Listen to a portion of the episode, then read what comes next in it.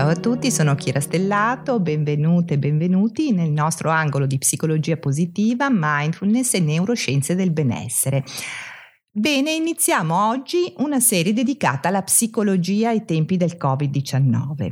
Mm, questa pandemia è sicuramente un rischio importante per la nostra salute mentale, oltre che per la nostra salute fisica, e quindi, poiché è qui e dovremo conviverci per un po' di tempo, prima che passi, è assolutamente essenziale affrontarla attraverso anche il supporto degli esperti, in modo da modulare le nostre reazioni, i nostri comportamenti e quindi imparare a gestire lo stress dell'incertezza. Oggi, infatti, parlando di incertezza, parleremo di ansia. Cos'è l'ansia? L'ansia è un'emozione, eh? questa brutta bestia in realtà non è altro che un'emozione, un'emozione però ricca di correlati fisici ed emotivi perché si accompagna a tensione, a pensieri a volte anche ossessivi, a modifiche a livello fisico, come ad esempio un aumento della pressione arteriosa, porta una, a essere maggiormente reattivi agli eventi. E quindi anche se sicuramente la maggior parte di noi esseri umani ha provato eh, dei fenomeni ansiosi, ma ce lo ricorderemo tutti, prima di un compito in classe oppure un'intervista di lavoro o anche prima di uscire con, per la prima volta con la nostra ragazza o il nostro ragazzo. Eh, diciamo che un, circa un terzo della popolazione soffre di sindrome ansiosa. Uno studio europeo epidemiologico ha evidenziato, mm, che ha trattato anche l'Italia, ha evidenziato come circa una persona su cinque abbia soddisfatto i criteri diagnostici per almeno un disturbo mentale nella propria vita e il 2% della popolazione che è stata intervistata nell'ambito di questo studio ha eh, evidenziato proprio la presenza eh, di disturbi d'ansia. Il disturbo d'ansia generalizzata altro non è che uno stato cronico di preoccupazione, di tensione. Quanti di voi l'hanno provato, lo stanno provando adesso? Eh? Chissà, se vi vedessi alzare le mani, penso che ce ne sarebbero parecchie alzate. In alcuni casi eh, questo disturbo può sfociare in veri e propri attacchi di panico oppure in disturbo ossessivo compulsivo.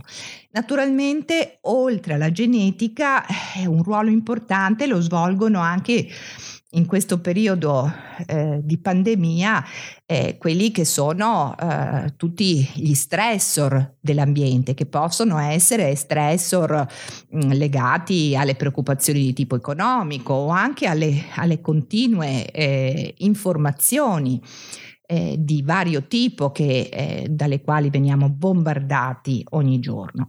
E, e alcuni, molti di noi in questo momento, so che molti miei pazienti eh, lamentano disturbi del sonno che prima non avevano.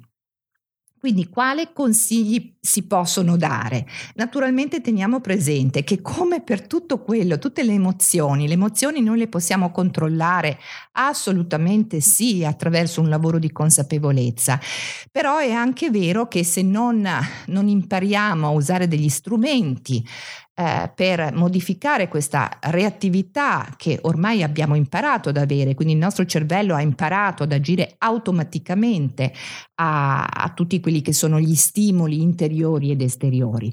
Eh, se noi non li sappiamo usare, noi saremo vittime delle nostre emozioni e soprattutto in periodi come questo eh, saremo proprio delle grandi vittime. Non vogliamo esserlo, vero? Vogliamo essere un po' in controllo. Quindi intanto eh, usiamo degli stili di vita che siano saggi, prima ancora che sani. Quindi limitiamo al massimo l'assunzione di caffeina attraverso anche le bevande che la contengono, non solo il caffè e alcol.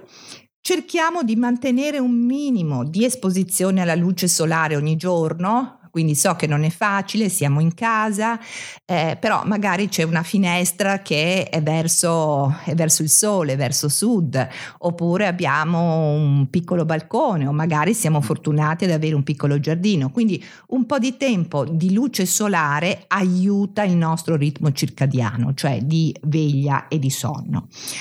Camminiamo, camminiamo per la casa con un contapassi. Io lo faccio, è anche divertente perché è un po' una sfida con noi stessi vedere quanti passi muovendoci eh, riusciamo a fare anche in un ambiente piccolo. Togliete di torno le sveglie, tutto quello che abbia un senso del tempo e che quindi possa portare quest'ansia del, del tempo. Manteniamo la camera da letto fresca, al buio, tranquilla. Vi ricordate le camere di una volta delle vostre nonne? Le ricordate? Erano sempre un po' al buio, erano sempre fresche, erano sempre pulite in ordine. Non utilizziamo gli smartphone nelle ore serali, almeno un'ora, almeno un'ora prima di andare a letto, chiudete il telefonino. Dedicate tempo piuttosto alla lettura di libri cartacei, non quelli con eh, l'iPad eh, o i vari, non mi ricordo più come si chiamano, sono meravigliosi, anche molto utili, ma in periodi come questo dobbiamo sicuramente ritornare e far mantenere nel nostro corpo un, un contatto con i nostri sensi e un contatto che non sia mediato dalla tecnologia. Quindi leggiamo libri cartacei oppure lavoriamo all'uncinetto, eh, sia uomini che donne Mm, va benissimo per tutti e due, ascoltiamo musica, restiamo leggeri di pancia e di testa anche attraverso la pratica della meditazione e della respirazione. Diamo un nome alle emozioni, togliamoci mentalmente dalle situazioni mentali in cui stiamo vivendo e usiamo l'energia dell'ansia per creare qualcosa di positivo, quindi creare, come ho già detto, una routine quotidiana, ad esempio di meditazione. Io vi ricordo che per tutto il mese di aprile alle 7.30 di mattina eh, sono con voi, eh, possiamo incontrarci sul mio canale YouTube Kira Stellato Web TV per 15 minuti di meditazione e di riflessione.